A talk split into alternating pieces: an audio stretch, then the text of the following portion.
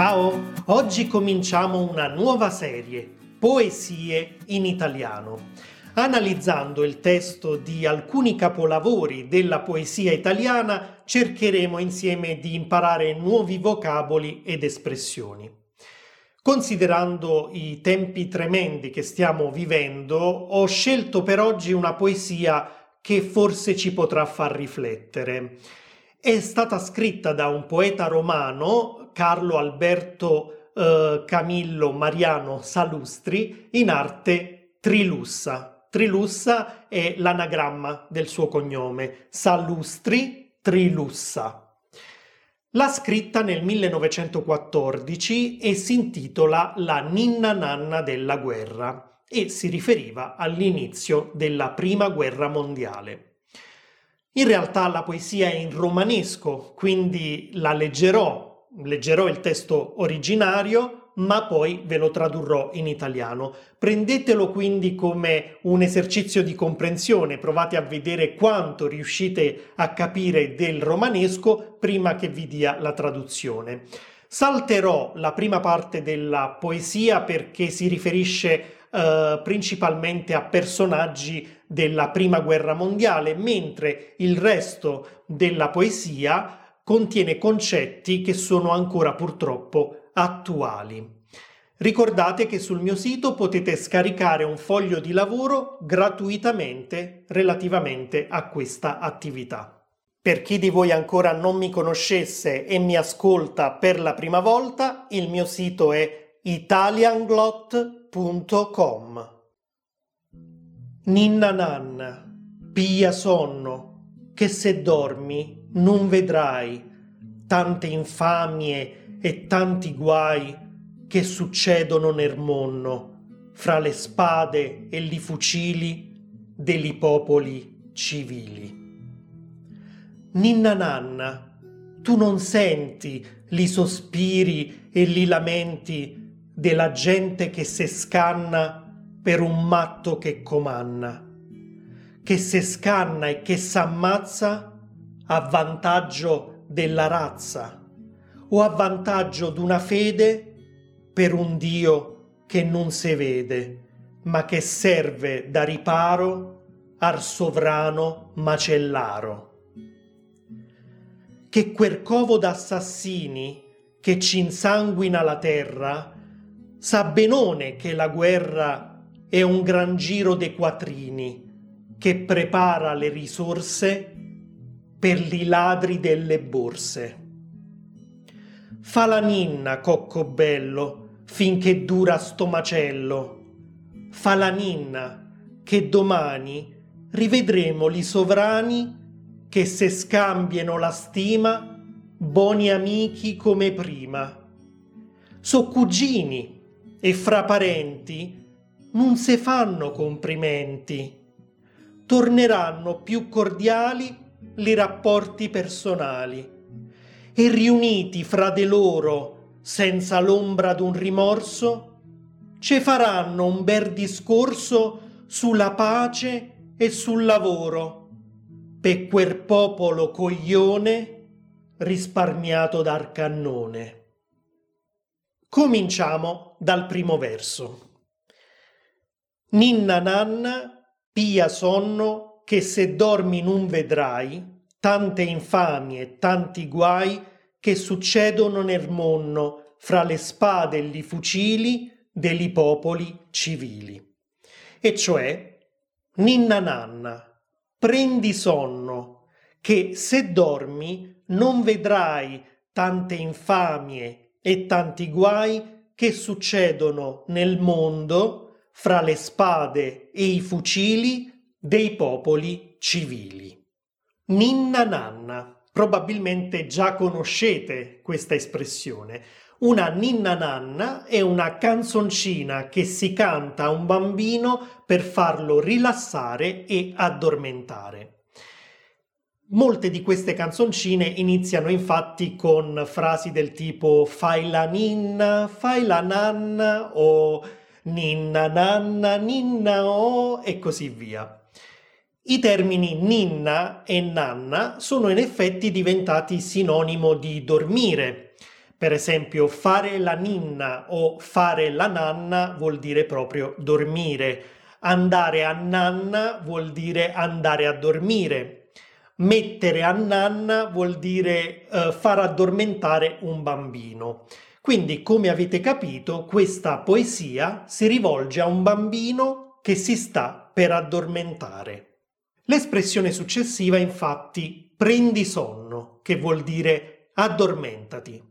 Prendere sonno vuol dire addormentarsi, per esempio stasera non riesco a prendere sonno, cioè stasera non riesco ad addormentarmi. E Trilussa quindi si rivolge al bambino dicendo prendi sonno, addormentati, che se dormi, che è un'abbreviazione colloquiale di perché, perché se dormi non vedrai tante infamie e tanti guai. Infamia è un, un sostantivo sinonimo di atrocità, cattiveria, che è quella che i potenti costringono eh, i propri soldati a compiere verso gli altri esseri umani, come distruggere città intere, ammazzare e così via. Guai invece è un sinonimo di problemi, anche in questo caso si parla dei problemi della guerra, come la mancanza di cibo, di acqua, di cure mediche che i cittadini delle città colpite si ritrovano a soffrire. Quindi addormentati, così non vedrai le atrocità, la cattiveria, la sofferenza, i problemi causati dalla guerra fra le spade e i fucili dei popoli civili. Ovviamente durante la prima guerra mondiale si combatteva con spade e fucili. Oggi la situazione purtroppo è diversa perché ci sono missili, bombe, alcune anche molto distruttive come quelle nucleari. E notate anche come Trilussa usa l'espressione popoli civili in maniera ironica, sarcastica. Uh, non c'è nulla di civile nella guerra. Civile qui è un sinonimo di evoluto, non primitivo e si suppone quindi che i popoli moderni o i popoli di allora fossero più evoluti rispetto ai popoli primitivi, ma purtroppo così non è, nemmeno oggi. Passiamo al secondo verso. Ninna nanna, tu non senti li sospiri e li lamenti della gente che se scanna per un matto che commanna, che se scanna e che s'ammazza a vantaggio della razza o a vantaggio d'una fede per un Dio che non se vede, ma che serve da riparo al sovrano macellaro. In italiano, ninna nanna, tu non senti i sospiri e i lamenti della gente che si scanna per un matto che comanda, che si scanna e che si ammazza a vantaggio della razza o a vantaggio di una fede per un Dio che non si vede, ma che serve da riparo al sovrano macellaio. Trilussa dice al bambino che finché dorme non sentirà i sospiri e i lamenti della gente.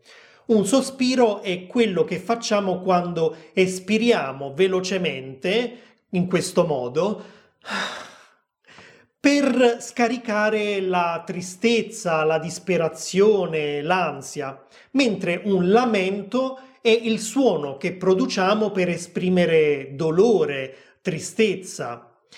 Quindi Trilussa dice che finché il bambino dormirà non sentirà la sofferenza della gente che si scanna per un matto che comanda. Il verbo scannare vuol dire letteralmente tagliare la gola ed è quello che fanno ad esempio i macellai quando ammazzano un agnello o un maiale. Non a caso, dopo Trilussa si riferisce ai potenti come ai sovrani macellai ma nell'ambito della guerra scannarsi vuol dire uccidersi, massacrarsi a vicenda. E per chi? Per un matto che comanda, per un pazzo che comanda. Matto e pazzo sono sinonimi. E in effetti è così perché i potenti, i presidenti, i dittatori se ne stanno tranquillamente protetti nei loro grandi palazzi mentre assistono con un cinismo assoluto alla gente comune che si ammazza a vicenda, ai profughi che scappano dalla guerra per andare chissà dove, alla sofferenza di bambini, anziani e malati. Ma come fanno questi pazzi a convincere la gente a combattere? Con la propaganda, con le menzogne. Trilussa, ad esempio, dice che si combatte a vantaggio della razza. Questa può essere una delle motivazioni della guerra e allora si convince il popolo che c'è un nemico, anche se in realtà non è così, che vuole attaccare la nostra razza, il nostro popolo, la nostra nazione. In altri casi invece si convince il popolo con la religione, si combatte a vantaggio di una fede per un Dio che non si vede, dice Trilussa. E allora se qualcuno vuole minacciare la nostra cultura, la nostra religione, mandiamo le persone le più credenti, le più fedeli a quella religione a combattere e ci vanno senza pensarci troppo, anche se in realtà ancora una volta è una menzogna, perché dice Trilussa, un Dio che non si vede, ma che serve da riparo al sovrano macellaio. Quindi il sovrano macellaio non può rivelare i veri motivi della guerra e allora si ripara, si nasconde dietro la scusa della religione. Vediamo il terzo verso. Che quel covo d'assassini che ci insanguina la terra sa benone che la guerra è un gran giro dei quattrini, che prepara le risorse per i ladri delle borse perché quel covo di assassini che ci insanguina la terra sa benone che la guerra è un gran giro di quattrini che prepara le risorse per i ladri delle borse. Perché quel covo di assassini? La parola covo vuol dire nascondiglio, è il luogo dove si nascondono i criminali. Ma qui Trilussa utilizza il luogo per indicare in realtà le persone che ci sono dentro. Quindi quando dice quel covo di assassini vuole dire quel gruppo di assassini, tutti gli assassini che eh, al potere di una nazione mandano le persone a combattere, a uccidersi. E infatti dice che ci insanguina la terra, quel covo di assassini ci insanguina la terra, cioè eh, macchia del sangue delle vittime la nostra terra. E questo covo di assassini sa benone, dice. Sa benone è un'espressione colloquiale che vuol dire sa molto bene, che in realtà non sono questi, quelli che abbiamo detto precedentemente, i veri motivi della guerra. Non è in realtà una guerra per difendere la razza, per difendere il paese, per difendere un dio, ma il vero motivo, e lo sanno benone, lo sanno molto bene, sono i quattrini, cioè i soldi. Dei quattrini vi ho parlato in un episodio del mio podcast di cui vi lascio un link qui. Quindi i veri motivi della guerra sono sempre economici e di potere, aggiungerei anche io, per diventare più ricchi, e questa ricchezza ovviamente non è per la popolazione, ma è sempre per loro, per questi sovrani, per questi dittatori, per questi presidenti, per l'elite che li circondano, e che Trilussa chiama ladri delle borse. Quindi si sta riferendo a coloro che fanno giri di affari nelle borse come la borsa di Milano o la borsa di New York e così via. Il quarto verso fa così. Fa la ninna, cocco bello, finché dura sto macello. Fa la ninna, che domani rivedremo li sovrani che se scambiano la stima, buoni amici come prima. In italiano, fa la ninna, cocco bello, finché dura questo macello. Fa la ninna, perché domani rivedremo i sovrani che si scambieranno la stima buoni amici come prima. Fa la ninna, coccobello, cioè dormi, coccobello. La parola cocco si usa per riferirsi a una persona che amiamo particolarmente, di solito un bambino, e che quindi eh, coccoliamo, da cui la parola cocco. Spesso questa parola è usata anche un po' in senso ironico in famiglia quando ci riferiamo a un membro che è particolarmente amato, ha molti privilegi e quindi anche un po' viziato e allora si dice è il cocco di casa, oppure se il preferito della mamma è il cocco della mamma e così via. Quindi Trilussa dice al bambino dormi, cocco bello, finché dura questo macello. Il termine macello, sapete, è il luogo dove vengono uccisi gli animali per ricavarne la carne, ma può essere anche un sinonimo di eh, disordine, totale caos. Ad esempio, due persone hanno com- cominciato a litigare al mercato ed è successo un macello. In questo caso ovviamente il macello è la guerra. Fa la ninna perché domani rivedremo i sovrani che si scambieranno la stima, buoni amici come prima. I sovrani, i potenti, una volta che avranno raggiunto il loro obiettivo, cominceranno a comportarsi come se la guerra non ci fosse mai stata. Inizieranno ad esprimere pubblicamente la loro stima verso quelli che prima erano i loro nemici, una stima che può essere vera o ipocrita, e si comporteranno da amici, esattamente come era prima che scoppiasse la guerra. Il prossimo verso fa così.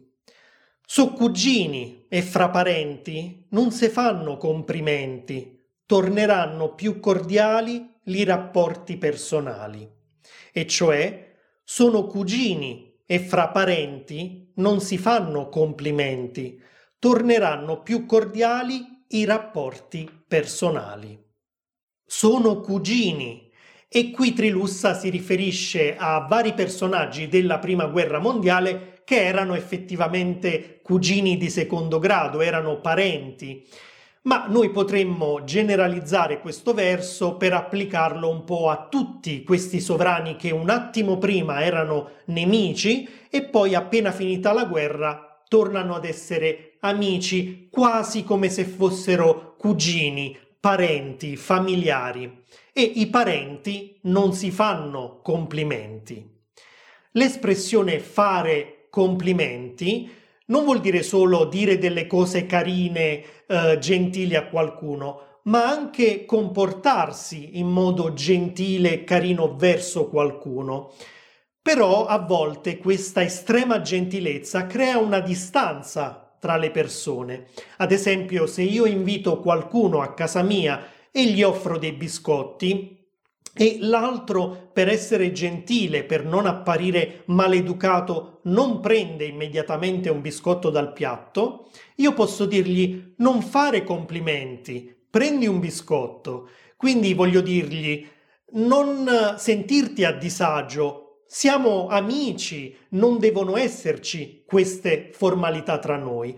E i potenti dopo la guerra fanno esattamente così non fanno complimenti, i loro rapporti personali tornano più cordiali e gentili di prima. Concludiamo con l'ultimo verso. E riuniti fra de loro senza l'ombra d'un rimorso, ce faranno un bel discorso sulla pace e sul lavoro per quel popolo coglione risparmiato dal cannone. E cioè riuniti tra di loro senza l'ombra di un rimorso, ci faranno un bel discorso sulla pace e sul lavoro per quel popolo coglione risparmiato dal cannone. E riuniti tra di loro, questi sovrani assassini, questi potenti, senza provare l'ombra di un rimorso, cioè senza provare il minimo rimorso, senza provare il minimo senso di colpa per quello che hanno fatto, ci faranno un bel discorso sulla pace e sul lavoro. A chi faranno questo discorso? Ovviamente a chi è sopravvissuto alla guerra e Trilussa dice a chi è sopravvissuto al cannone, a chi non è stato ammazzato dai cannoni. E Trilussa è anche un po' spietato nei confronti di queste persone perché li chiama coglioni, che è un termine un po' volgare per dire idiota, stupido. Sì, perché le persone sopravvissute alla guerra sono di nuovo lì ad ascoltare questi potenti che parlano e magari a credere alle loro parole mentre si riempiono la bocca con parole come pace e lavoro. E io qui vorrei aggiungere un mio pensiero. So che molte persone credono a tutto quello che dicono alcuni capi di Stato, soprattutto nelle dittature dove esiste la censura e quindi circola un pensiero unico, quello del dittatore. Lo stesso però succede anche in molte democrazie, dove oggi con l'aiuto di Internet è molto più semplice diffondere notizie false, quelle che servono alla propaganda di certi presidenti, le cosiddette fake news, espressione ormai molto comune anche in italiano. Mi capita spesso di leggere su internet di quanta gente sostiene i vari Trump, Putin, Bolsonaro, Orban, Erdogan, Kim Jong-un. Certo, in alcuni casi, come quello della Corea del Nord, non c'è alternativa, si è costretti, ma eh, spesso in altri paesi si decide di credere alle promesse e alle parole di questi potenti. Personalmente io ho un unico e semplice criterio per valutare le persone, i politici, per capire che non si può credergli, che non si può sostenerli, che non si può permettere loro di arrivare in una posizione di potere. Basta osservare quali sono le loro politiche in tema di diritti umani. Il modo con cui si comportano verso i più deboli dovrebbe far scattare un campanello d'allarme in ognuno di noi, perché se sono capaci di provocare sofferenza, dolore, umiliazione, disperazione nei più deboli, allora vuol dire che sono dei cinici, che non sanno provare empatia. E allora state sicuri che se sono così freddi a tal punto da non provare rimorso per la sofferenza che causano, allora non c'è niente, assolutamente niente al mondo che li potrà fermare. Magari adesso li sostenete, tanto perseguitano categorie che non vi riguardano.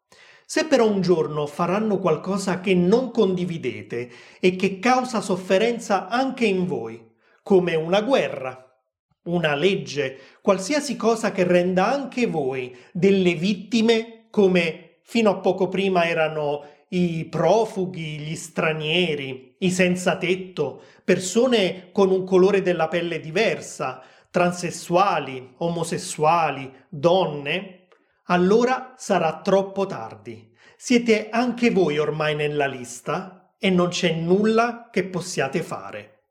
Mi rivolgo quindi adesso a tutti coloro che vivono in una democrazia e che hanno intenzione alle prossime elezioni di sostenere quei politici che promettono pugno duro all'immigrazione, che promettono di difendere i valori cristiani, di difendere la nostra patria, di fare pulizia di barboni dalle strade, di fare guerra alla perversione dell'omosessualità. Ecco, lo faranno davvero. Ma voi cosa avrete guadagnato da tutto questo se potreste essere i prossimi nella loro lista? Cercate di non soffermarvi sulle parole, sulle categorie astratte che vi propongono di continuo per creare dei nemici in persone che in realtà non sono vostri nemici. Non vi fermate alla parola immigrati non rimanete nel generico, nell'astratto, ma cercate di guardare nel dettaglio, di scoprire storie vere di persone che sono scappate dal loro paese perché c'è la guerra. Cercate di immedesimarvi nella loro sofferenza. Non rimanete nel generico sulla parola omosessuali. Cercate di leggere la storia del ragazzino che a scuola viene bullizzato perché diverso e poi si suicida perché non ne può più. Cercate di capire cosa provereste voi se foste al loro posto. Cercate di provare empatia e di distinguervi dal cinismo di questi potenti. Addirittura qui in Italia ci sono dei politici che purtroppo hanno un grande sostegno che fanno di queste promesse, promettono di fare guerra ai più deboli e sono sempre stati apertamente sostenitori di Putin.